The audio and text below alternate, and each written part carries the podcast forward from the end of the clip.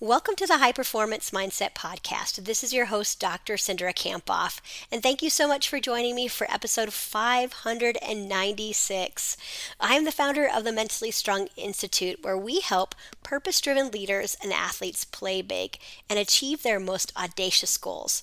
So to start twenty twenty-four with a bang, I'm going to invite you to sign up for a free coaching call with one of my team members at free mental breakthrough call dot com.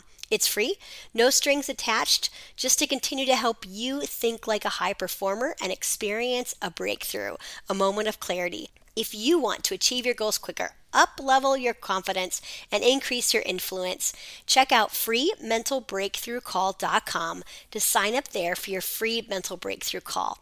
Now today I have Mimi Brown on the podcast. I love Mimi's energy and knowledge, and I can't wait for you to hear it as well. She's a dynamic communicator and leadership expert known for her ability to inspire and empower individuals and organizations, and you'll be able to tell that from this interview. She has over fifteen years of experience in coaching, consulting, and training, and is the C E O of Amp Up Success. She's a sought-after speaker, author, and media personality. She's authored three books on leadership and communication, as well as sales, which we focus in on during this conversation. And she's been recognized as Michigan's Elite forty under forty and Michigan's Meeting and Events Magazine's Best Speaker of twenty twenty, and you'll know why after listening to this podcast. In this interview, Mimi and I talk about how to own your swag, the mindset shift to overcome sales blocks, five keys to overcoming the toughest sales objections with ease, the single most important question that you need to ask when a client reaches out, and how authentically to project your value more often.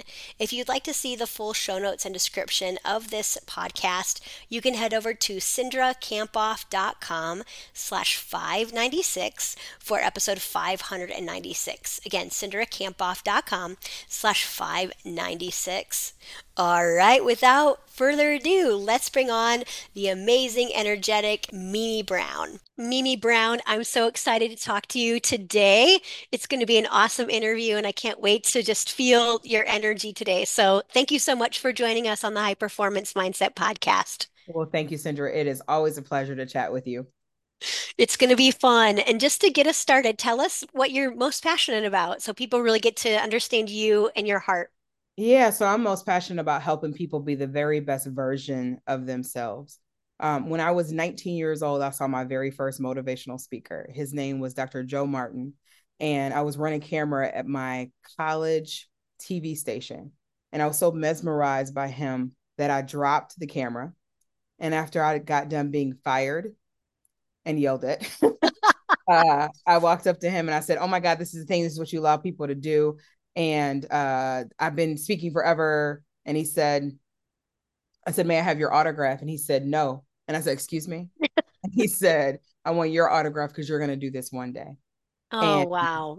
To have someone touch your life like that, I understood in that moment the power of helping people be the very best versions of themselves. And so that became my mission from nineteen until now. And I love that it was that conversation that helped you realize that it's something that you could do. And now, now you're doing it and crushing it and owning it. Absolutely. And you just never know. People, we don't often think about one, one-time interactions with people, but that can literally set the pace for the rest of someone's life. Yeah, absolutely. So today we're going to start with talking about owning your swag. And I think this is such a powerful idea because I know in my own self, right, confidence is one of the strongest predictors of our own performance. And when I think about owning your swag, that means to me, you know, like owning who I am and uh, my gifts and my value. And I just think that's so important for everyone who's listening, because it's, we are our own worst critic, which you and I were talking about before we hit record. So tell us, in your opinion, what own your swag means and what the benefit of that is. So owning your swag is the courage and confidence to unapologetically and authentically be who you are. And what I subscribe to is when you own your swag, the world and opportunities open up for you. It's the sense of authenticity of just saying, "World, here I am with all of my glory, but all of my jagged edges at the same time." Mm. And it's those things that it's those things that make us who we are. And I really believe that when we step into who we are and own, just own the juiciness of and the deliciousness that makes us us, we give other people permission to do the same. Amen. I completely agree. When I think about times where I'm vulnerable, it allows people to also be vulnerable. And when times where I'm courageous, it allows other people to do that. When you speak on this on stage, what do you what do you see as like the benefits? How does really owning your swag help other people? As I'm thinking about people who are listening and right, why they should continue to own their swag or do it even more often. Well, especially when I speak to leaders and they step into that space, people want to follow someone who has confidence and competence, and our ability to be able to showcase that in a way that isn't bravado, right? It isn't mm-hmm. overdone, but it's this, this quiet self-assuredness that we have that we are headed in the right direction, making the right decisions, um, uh, moving forward with vision and clarity. And people want to follow folks like that. And often from stage, I'll say, you know, the person that has swag, you might not have been able to put your finger on what to call it, but it's the way they walk. It's the way they talk. It's the way they carry themselves. And it's not just the external part that you see from, um, cause swag is short for swagger, right? The, the way you walk, you talk, but it's these internal silent confidence that you have that just exudes from every pore of your body. Mm-hmm. How do you think people can develop that and grow that? Part of it is, and this is what I talk about in my keynote, is taking inventory. And uh, I use a story example, Cindra, where I worked in a grocery store, and I know you, you live in good old Minnesota. I lived in Minnesota for a few years in the Minneapolis area. And I used to um, run a grocery store, and I was an assistant manager of this grocery store. And one day the owner comes in, or we had a new manager come in. He said, Mimi, it's time to do inventory. I had no experience in retail. And I was like, inventory? He said, yeah, get your grubbiest clothes on because it's about to go down. Now, I don't know about you, Cindra, but when someone says it's about to go down, I was a little afraid. So what's going down? Right. I'm like, oh, I wasn't, I wasn't prepared for this. But he started to explain what inventory meant, which is, you know, literally counting everything in the store that you have to sell, so you know what's of value to your customers. And then he also talked about shrinkage, which is when people steal. And a lot of times you have internal shrinkage. And so this concept of inventory and shrinkage relates to, to folks in either in high performance and in leadership, because when was the last time you took inventory of what made you great? Mm. We often focus in on our weaknesses, the things that we don't do well. And as Donald Clifton said, we typically ask the wrong question. Instead of asking what's wrong with people, we need to ask what's right with people, because you're going to get more by focusing in on the things that you can kick butt at. And so um, I have people take inventory. What are the successes? And I use swag as that acronym. What are those successes that you've had? Uh, what are the things, the wisdom? So uh, the education, the life experiences, the Um, the civic involvement. Maybe you were part of a fraternity. Maybe you got knowledge from your parents that you've carried down. And then what are the activities that put you in flow, that give you joy? Mm. Because there's a lot to be said about you. And there's actually research around the power yeah. of being in flow. And I know athletes know that all the time too, right? When you're in that, some people call it the zone, but they give you energy. And then lastly, what are your gifts? What are those natural talents and strengths that you've cultivated that typically we take for granted? We think, doesn't everyone know how to uh, analyze a spreadsheet like no one's business? By the way, you don't want me doing that. But the gift of gab, being able to get up and talk in front of folks, communication, it's one of my one of my gifts. It's why I get to do the work I get to do. Yeah, I love that. Swag. Uh, successes, wisdom, activities that get you in the flow, and then gifts that are natural to you. And I think people can do that just as they're listening right now, right? Like list them out. And I think you're right that we always, you know, there's a great book I, I read recently by Dan Sullivan and um, Ben Hardy called The Gap and the Gain, mm-hmm. that we tend to measure our success based on like the gap, where, where are we now? Where do we want to be? And that can be really frustrating for us. Whereas like, hey, how can we measure it based on the gain? What have we gained? What have we, have we grown in? And I think it's our natural tendency as humans to think about what we don't have instead of what we do have. And you're right. Like, um, I love that success. I like the wisdom part too. You know, it's like, what, what have you learned along your journey? one hundred percent. And, and Cindra, when you talked about the gap and the gain piece, we just, we don't, we don't take the time to just even show gratitude for where we are. Um, one of the activities I do at the beginning of the year, and I'm a big vision board person. Um, and so I get set on what I want the year to look like or the coming year. And I think big. Oprah said, create the grandest, largest vision for your life, because you become, you become what you think you are. Um, but I also talk about what was the successes from the previous year. And I have a joy meter, and a shout out to Kim Becking, who's one of my mastermind members. She's also an amazing motivational speaker who speaks on resiliency. Um, but she has us do this joy meter activity. What brought you joy during the year? What pumped you up? What clients did you love being in front of? And then I focus on, how do I get more of that? And I think it's the same thing with swag. Like, when I start thinking about those experiences, how do I dive further into the things that made me successful? How do I dig deeper into the activities that put me in the flow? How do I put my space in, myself in the space to get more wisdom? And then how do I continue to actualize those gifts that I have and those talents? I think I think owning your swag and the, the acronym that you have really takes a lot of reflection and time. And so many times we're just kind of like in our tasks trying to get things done instead of really thinking deliberately, where do I want to go? Who do I want to become more of? And I love the idea of like doubling down on those successes and the wisdom and and having really getting understanding what that joy meter is. How could we how could we do the joy meter for ourselves? Can you tell us yeah. a little bit more how we might do that? Because this is great to do that at the beginning of this year. Oh, absolutely. So you just take inventory, or you think through, what are the people, the experiences, and the places that I've done, that I've been or interacted with that really have brought me joy, that puts a smile on my face. Um, and it takes some reflection. Like, we do this every year at this time of year. And what I found to be helpful is um, I'll even throw a note in my iPhone and just say joy meter. Um, mm-hmm. And what made me just smile off the charts? Where did I feel that warmth there? Mm-hmm. Or where did I feel like I was in that zone space where I was around the people who love and support me, or even clients? Like, I'm sure you're like that. I have clients I love to work with, and others I want to upgrade them to a different role in my life, but or maybe downgrade them, but just making it so the people, the places, and the experiences that I've had that really bring me joy. You know, sometimes Mimi, people ask me, you know, like, Cindra, you're so passionate about what you do. And I, I am. And I think it comes from my own life experiences and what I've struggled with over time.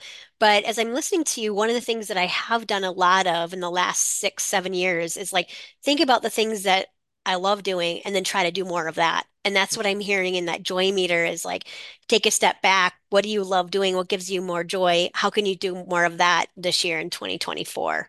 Yeah. And a lot of times it's not the things, right? It's not the, the going out to buy more things. It's the experiences. Um, and I've been a big person as of late. Like, I am, um, I'm a big gift giver, but I love to give experiences like from my parents, right? So mm-hmm. that those memories last a lifetime more than what a trinket or an item will. Like, they, uh, they just celebrated last year, their fortieth wedding anniversary, and they cool. had a chance to go up in a hot air balloon. And my mother went went all over our county and then landed with a nice like champagne toast, but she'll remember that forever. And that's that memory. Um, and it really brought her joy, even though she was terrified. it, brought, it brought her joy. That sounds really cool. Hi, this is Cindra Kamphoff, and thanks for listening to the High Performance Mindset. Did you know that the ideas we share on the show are things we actually specialize in implementing? If you want to become mentally stronger, lead your team more effectively, and get to your goals quicker, visit free mental breakthrough call dot com to sign up for your free mental breakthrough call with one of our certified coaches. Again, that's free mental breakthrough call dot com to sign up for your free call. Talk to you soon. Well, one of the things in your keynote you talk about is like how people can authentically project their value and their contribution and expertise so other people take notice. And I thought that was a really uh, cool thing that you talk about, because I think about how what gets in the way of people owning their swag and how people don't authentically really, um, they don't want to brag. So tell us a little bit about how we can do that in terms of projecting our value and contribution. Well, one of the pieces is doing what I, so once you do your inventory, then I teach people how to communicate their value. And that is typically done with what I call a thirty second commercial. And it's one of the easiest or I should say one of the most simplest things for you to do, but it's not always easy. And it's craft. Okay. When you introduce yourself to someone and they say, well, you know, Cindra, what do you do? How do you, how do you introduce yourself? Are you focusing, Cindra, this is my title um, and the people that I serve, versus this is the result that I get for folks. And part of it is learning how to practice it and say it in such a way that brings confidence. And so in the keynote, one of the things we have them do is something called brag your swag. And so the brag your swag is where um, you take that inventory and for thirty seconds, I call it, actually for sixty seconds, I call it sixty seconds of madness. And when you're in a group, because it feels maddening, some people, they just do not like it. And I believe that success happens on the other side of comfort. And so jump into the discomfort and, you know, success will, will, sh- will eventually kind of show up. And so um, during this activity, you have to talk about your successes, your wisdom, the activities that put you in flow, your gifts for sixty seconds. And what I find is people hate it. And I love every minute of it because we're taught to go the opposite. Like, you can't talk about yourself. You can't talk about your achievements. No one can tout on you better than you can. And I think we have these extremes that happen, right? So you think of the um, the person who's so braggadocious and they just want to make you puke every time they open their mouth, or the person who's super quiet and mousy in the corner and they can barely say their name. We don't have to be that person that shows um, that upward bravado. You can eloquently, elo- eloquently and elegantly talk about your achievements. But first is the first step is just getting accustomed to letting it come out of your mouth. And for a lot of, and, and I say this to a lot, I speak to a lot of women's audiences. One of the first steps in even being able to kind of own your achievements and claim them is accepting a compliment. When was yes. the last time someone said to you, hey, Cindra, I really like that blouse that you had on. And if you're anything like me, and this actually happened to me, this woman sees me in the airport and she said, oh, I love your dress. And I said, oh, this thing, I got it off the clearance rack at Target. And she was like, the correct response is thank you. That's awesome. And she just took it. Even Siri was like, I'm not sure I understand. But she took that moment. And I was like, she kind of had me. I was like, thank you. But I thought about it. We don't even know how to accept compliments. So how can we go out and claim our achievements? It's hard.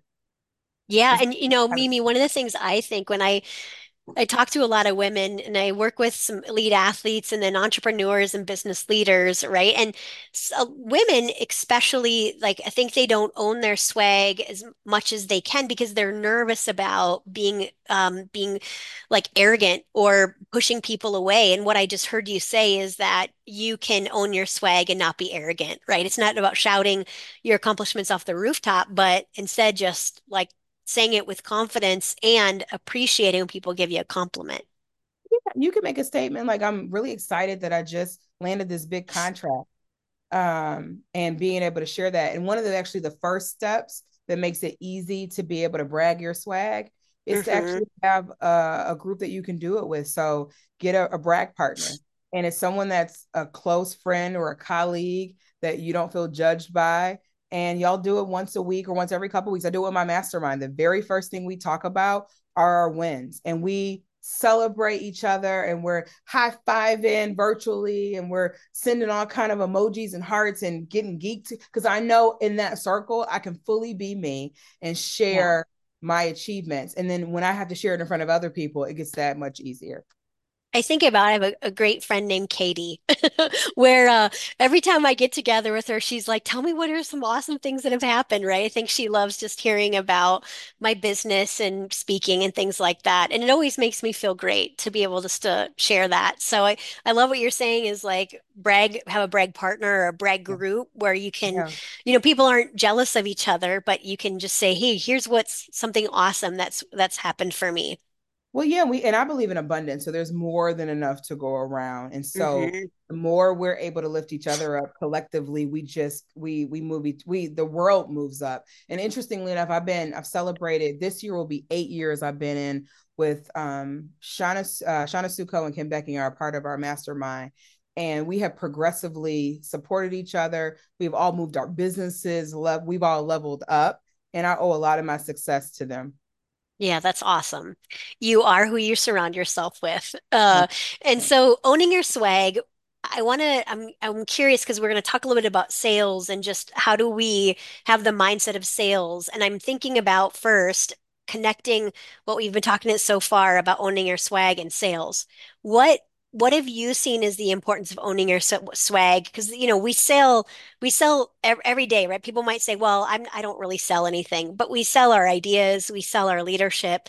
You know, we're all in the business of sales. So how does this idea of owning your swag impact our sales? One, so it's really about confidence. Uh, people buy you first before they buy the product or the service that you deliver.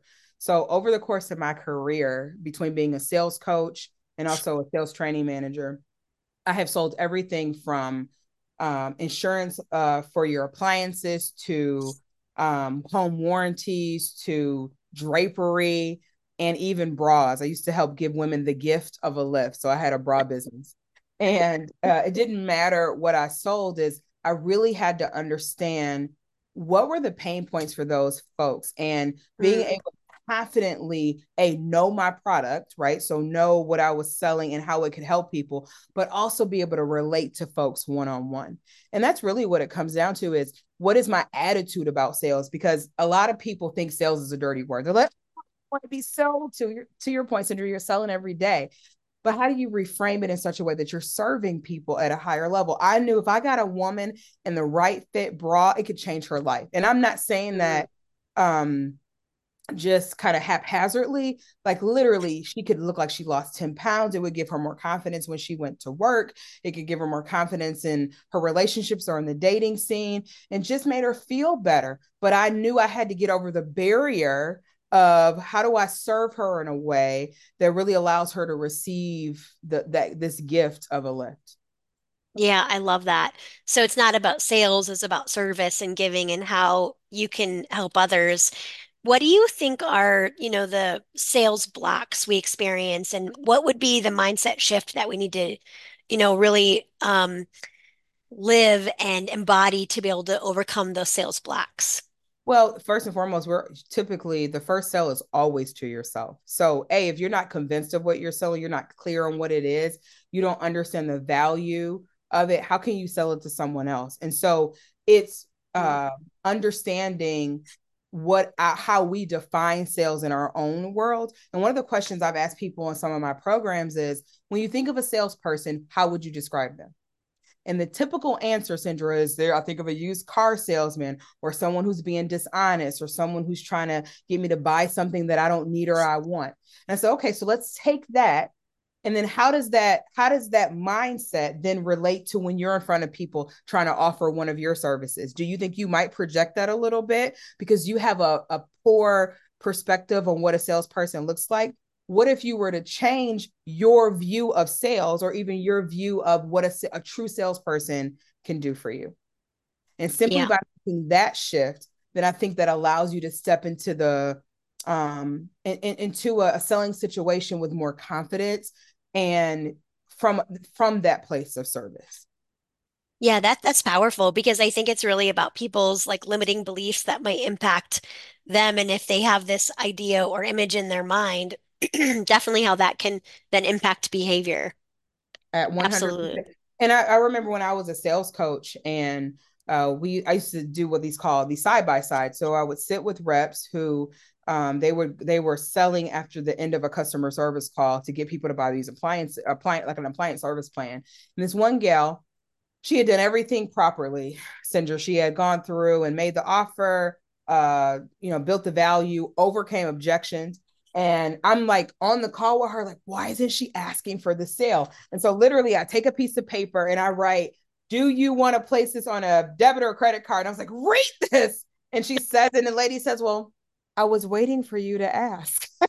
That's awesome. Right. But sometimes we put that on. Yeah. She just hadn't, she wasn't comfortable closing the deal. She had whatever issues or blocks that she had, which stopped her from being able to really serve this customer at a higher level.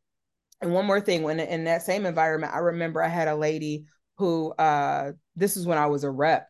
She had called okay. in and uh, she said, I heard somebody mention something about an appliance plan for my appliances, but she didn't seem very confident in it. Can you tell me more about that? And I was like, you got the best person. And I gave her like the whole rundown. And she said, and she bought whatever the top tier package was. And she said, you know, I have called in to the utility company for years and no one ever took the time to offer this to me. And I could have used this years ago. Right. Yeah. And I said, shame on those reps who let their own personal beliefs or blocks get in the way of being able to serve that customer at a higher level. I think about what we're, what we're kind of focusing on, and tell me if you agree with this, is that, you know, the roadblocks to sales are more internal, right? Because our focus is on ourselves. Like, what if they say no? What if they, if they, they don't give me the credit card number? What if they think I'm dumb? What, you know, what ifs, all these like future oriented thoughts, instead of taking the focus off you and putting it on the person. How can this help the person? What does the person need? What are they struggling with, right? And I also think that when I'm speaking, if I'm in my head, if I'm thinking about what what people are thinking about me, if the focus is on me, man, I just I just stopped the connection, right? And so what do you think about that? Um, do you think that's a roadblock where people are more focused on themselves than the other person they're selling to? one hundred percent. Because you're in your own, I'm not going to offer that to them. They're going to say no. They don't want that. How do you know? You don't know unless you ask. You're making assumptions based on your own uh, preconceived ideas or experiences. And, and Cindra, what I really appreciate about what you said about before stepping on stage, whenever I've coached people with public speaking, I've said to them, typically, we are all going to have butterflies. The key is to get your butterflies to fly in formation. And part of that is getting out of your head. And when I'm nervous, I'm usually focused on me. How am I going to sound? Do I know yeah. all my content? How does my, how is my suit or my dress fitting? Uh, I've gained a little bit of weight. Uh, I don't like this microphone. Uh, I mean, I come up with all these, and then I have to remind myself, this is not about you. Yes. You are, you are a vehicle to deliver this message, and that somebody in the audience needs to hear it in only the way that you can deliver it.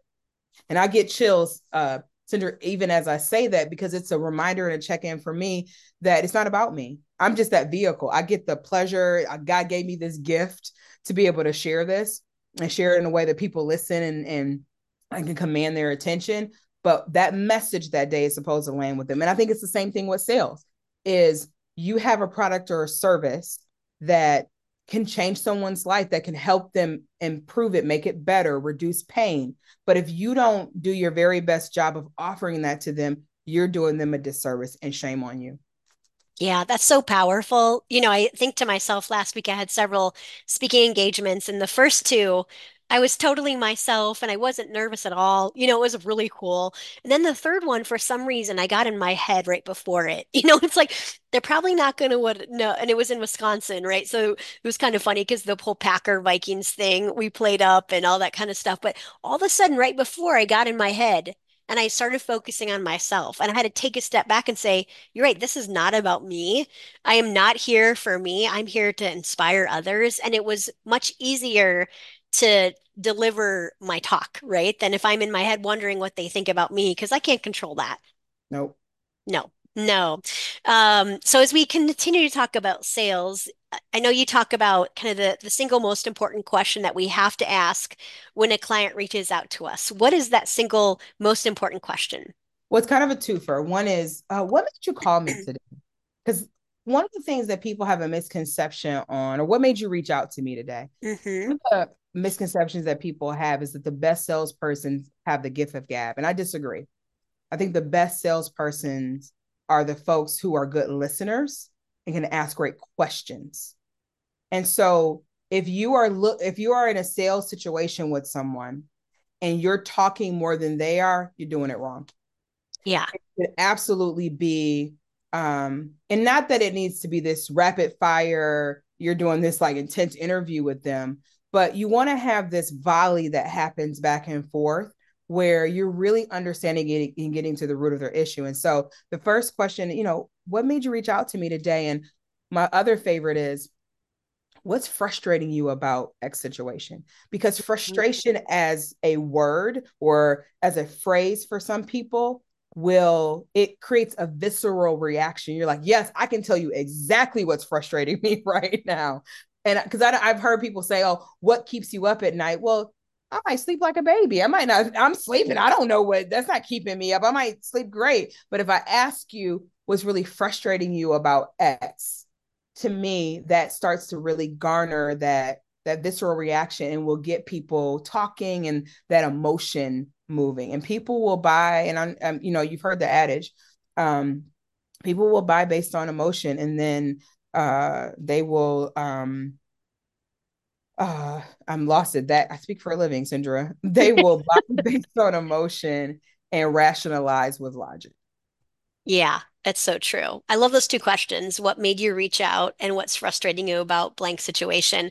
A couple of years ago, I had um, a, per- a potential client reach out to me to do executive coaching, and she had interviewed like five other executive coaches, and she chose me, which was really cool. And afterwards, like when she said, hey, I want to start working with you, Cindra, I asked her, like, why did she choose me over these other coaches? And she said, Cindra, you're the only one that um, spent time just listening to me. And, you know, you had twenty-five minutes where you just listened to me, and then five minutes where you talked about what, like how you do what you do. Whereas the other coaches maybe listened to her for five minutes and then spent the majority of time talking about themselves. And it, it, I didn't even realize necessarily at the time that that's what I was doing, you know, uh, but it made me just really, I guess I would say, I agree with what you said. And it works in my world a lot, right? Where you just like listen um, and it helps you tremendously to be able to understand what the other person is saying. Now, I have to leave reminders. Like when I'm in discovery calls with potential clients, like yesterday I had a, I um, landed an engagement, and I think we were on the phone for forty-five minutes. I think she talked probably thirty-five of them. And that's still more, I think I still talked more than I probably needed to, because mm-hmm. people will talk themselves into working with you typically. And here's mm-hmm. the other thing. When you look at a lot of the marketing data, like by the time, if you get someone on the phone or they've done outreach, they've done their homework. They figured it out. They're just looking for you to validate where they already are. And part of that validation is they just want to talk through it. People, you know, Oprah said one of the most profound things. She said, I don't care what walk of life you come from. Everyone wants to feel valued, appreciated, and heard. And if you can make people feel heard, then they will, they will bend over backwards and, and do things with, and do things with you and for you, and to work with you. Um, but it's simply learning how to be quiet and being present. Yeah, love that. So powerful, valued, appreciated, and heard. And you have um, five keys to overcoming the toughest sales objections. What, tell us about those keys. Yeah. So uh, part of understanding overcoming sales objections is to be clear on what they are and to practice them. Um, and people buy for your reasons. They don't buy for, they buy for their own reasons. They don't buy for your reasons. And so when you're really understanding, it's, it's, it's, it's doing a kind of a scope of what are the things that you're hearing from folks that stop them from buying from you? Is it price? Um, typically when people give you objections, that means you haven't given me enough information to make a decision yet. And when you're going through that objection conversation, it's not to combat the objection, it's actually to pull it out. And if you're smart enough, you know and understand in your industry, in your product, what are the objections that you're going to hear, and you head them off at the pass. So even when you're having a conversation, you throw that objection out there even before it becomes an issue. And then my question is, once I make them through, I say, you know, I hear the objection that, yep, that can definitely be a challenge. Tell me more about that. Tell me about why that's a challenge for you. What if I was able to overcome, or, you know, what if we were able to take care of that issue for you? You know, would you be ready to move forward? And being confident enough to move them in that direction. And it's always easier to get people to move from yes to yes versus no to yes. So if you get them in agreement with you, and just what I'm doing with you right now, Cindra, even body language, starting to head nod, using positive gestures, getting, um, asking questions that already lead to yes, that you already know the answer to, right? That helps move per- people um, forward towards uh, overcoming those objections. And so what are, what have you found are like some of the key objections people have? Because as I'm trying to think about my world, like what do, what do, what do people say of why they don't want to move forward? Is it typically price, time? Yeah, what would price, maybe be some others? It's time. It's, um, I got to go talk to my spouse. We call that cow can't operate without spouse, but especially depending on the, um, the uh, the amount of uh, how much money the ticket item costs, right? Usually the higher the price item, usually the longer the sales cycle might be and the, the quicker the decision. And the other piece is, have you already properly qualified people even before you get in the, the sales conversation? And so it'll save you time by ensuring that in every qualification looks different for every product or service that you have. But if you, there's a certain, like in your line of, of work, Cindra, with coaching, um, you know that if they're an executive and they're um, uh, in the C-suite, that already probably is a qualification because you know that they probably have the money to be able to pay you for it. Have they been in their position long? Is it, do they have money um, allocated for um, uh, uh, professional development? Like what is all, yeah. what is all that look like? Yeah. Yeah. Super helpful. I think that's helpful for people as they're just thinking about their own line of work. And it's like, okay, what are typically the objections and how do we overcome them? Um, what, what's something we need to stop doing to close more deals? Um, we need to stop not, this is going to sound weird, but not asking for the sale, right? And we, I like to call it a preemptive close, where you're getting them into agreement earlier on. And you're saying things like, so if we were to, if we were, if you were, if we were to move forward, what would be the objection that would get in the way? Or, you know, are you ready to move forward with X, Y, and Z? Because sometimes we talk ourselves out of the sale. Um, yeah. And we talk way too much even before we're at that point. Yeah, absolutely. So just being straightforward and saying, um, are you ready to move forward with blank? Or yep. if we were going to move forward, what would be some of the objections? I think you're right. Like the example that you gave us of the woman that you worked with, right? Who just, you had to put up the sign. Like she, she didn't even think about asking, are you, you know, would you like to put this on a debit or a credit card? You know, um, that she was hesitant for some for, for some reason. So, mm-hmm. I know you also in your keynote talk about like the deciding factor that trumps price and how we can master it. What, what might that deciding factor be? It's all about value. So, um, when you have value, okay. Um, when you did have you just value, get some flowers delivered? I did. So my oh my gosh.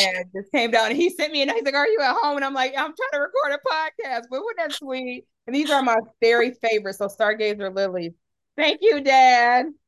Oh, right. Your dad just delivered her flowers. Oh, that's awesome. Yeah. And I'm, try- I'm trying not to like say anything, but I'm like, yeah. I think you should just say, so. We should just own that that just happened. Mimi yes. just got flowers delivered. Yes, that's sweet. Oh, oh, that's awesome. Just, just for, or is there just something because. you're celebrating well, or just because? So I just had a birthday and uh, I celebrate yes. my birthday like my mother the whole month. And so, uh, yeah, so now I got, I have flowers. I want to do that. Right. You should do it. Cindra, I give you should. permission to celebrate your birthday for the whole month. My husband's um, birthday is in the same month. So I guess I could just say, okay, we're going to celebrate it all month, all November. Absolutely. Yeah, for sure. Um, okay. We are talking about value and we are talking about the deciding, the deciding factor that trumps price, right? And yeah. we're saying value. Tell us about how we can really under, uncover the own va- our own value that we're providing. Well, and it reminds me of an experience I had in a grocery store. I don't know all, while all of my stories go in a grocery store. I think I, I got a weight problem. I can't wait to eat. So maybe it's something with that. But there I am. I'm in the um, I'm in the grocery store and there's this these two groups of oranges. And there's one orange is like fifty cents a pound. The other orange is like a dollar fifty a pound. And I'm like, and this woman is like picking up these dollar fifty oranges, like they're about to go out of style. And so I mm. asked her, I said, um, now from the look of it, these oranges look the same. And I said, well, can you explain to me like why you're, you know, getting these oranges or, or like, you know, stockpiling these oranges? And she said, oh, well, these oranges are organic. They don't, um, they don't, uh, they have a, a sweeter taste to them. They were grown, um, in a special, like, uh, uh um, what do they call that? Uh, greenhouse. Um, okay. They don't use pesticides. She said, this is a really quality orange and it's going to last a lot longer and fresher in your refrigerator. She said, these, these were made, you know, the place down the street, they go moldy a lot faster. I mean, you could buy it and it would be okay, but um, I don't think you're really going to love it. And the difference is, when all things being equal, when you look at them, they look essentially like the same orange. But when you understand that you're not now, even though they're the same orange, you're not, it's like comparing apples to oranges. You want your product or service to go so far above where people are like, they're not even in the same stratosphere. And mm. so when you're communicating that, what differentiates you, what sets you apart? I love it. What differentiates you? What sets you apart? Where is your value? And I like, I love the orange analogy. I think we can all imagine being in the grocery store. Yeah. Yeah. And you're like, Me- this, this tastes delicious. I mean, this, they look the same, but you know, what, what sets you apart? What have I not asked you about sales that people listening would need to know? Oh, that's a good question. Um, I would say when it comes to the number one thing is something my grandmother taught me when I had a lemonade stand when I was eight years old, is that people are always buying you first, and how you project and portray yourself makes all the difference in them being able to buy your product or your service. And so how are you presenting yourself? Um, how are you showcasing? That's part of the swag piece, right? Do you have confidence in what you're selling? Do you have confidence in what you're delivering? It's like that woman who called me who said, hey, this other lady mentioned this program, but she didn't sound very confident. Can you tell me more about it? And people buy that. Um, and so it's, it's, I guess the other piece or the other side of that is it's part of, it's a numbers game. It's, um, understanding and being okay with rejection, because it might not be the right fit or product or service right now. And I always like yeah. to say no means on to the next, right? So I just flip that mm. around and I'm moving on to the next person. I love that. No means on to the next. I think the psychology of that is like, you know, having a short-term memory when things don't go great and a long-term memory when they do. And when you think about sales, being able to move on really quickly, that fast is key. Yeah. Yeah. Yeah, I love it. Mimi, you provided us so much value today. I love talking to you. Uh, so I'm just so grateful that you joined us. I love your swag acronym. And I'm going to encourage people to write down what your successes, your wisdoms, activities that give you flow. What are your natural gifts was the G. We talked about the joy meter, how people buy you first. No means on to the next. Uh, we also talked about like having somebody you can brag with, a group you can brag with, um, your brag partners or a friend you can brag with to, get, to help you celebrate your successes. And then towards the end, we are talking about um, the questions you should ask right away, listening more than speaking, so you can really understand the person and what they really want, and the the keys to like understanding your own or their objections and how can you work through those. So Mimi, how can people find out more about um, your keynoting and your work, and just tell us how people can work with you? Love that. So amp up success dot com is the website. And then I'm on all the social platforms. So Twitter, or excuse me, X, uh, Facebook, Instagram. I think I even got a TikTok page now at Hey Mimi Brown. So hey, Mimi Brown. And that's where you can find me. So reach out and say hello. Awesome. And so Amp Up Success. Is there any uh, final advice you give to people who are listening to help them own their swag and just be their best more often? Yeah. Um, part of your swag is, it, well, it goes back to what we talked about earlier. When you step into authentically who you are, you give other people permission to, to do the same. And so showcase that, let the world see it, because we need more of that positivity and that juiciness that makes you whoever you are. Mic drop. Thank you, Mimi. You're the best. Thank you, Cindra. It's a pleasure.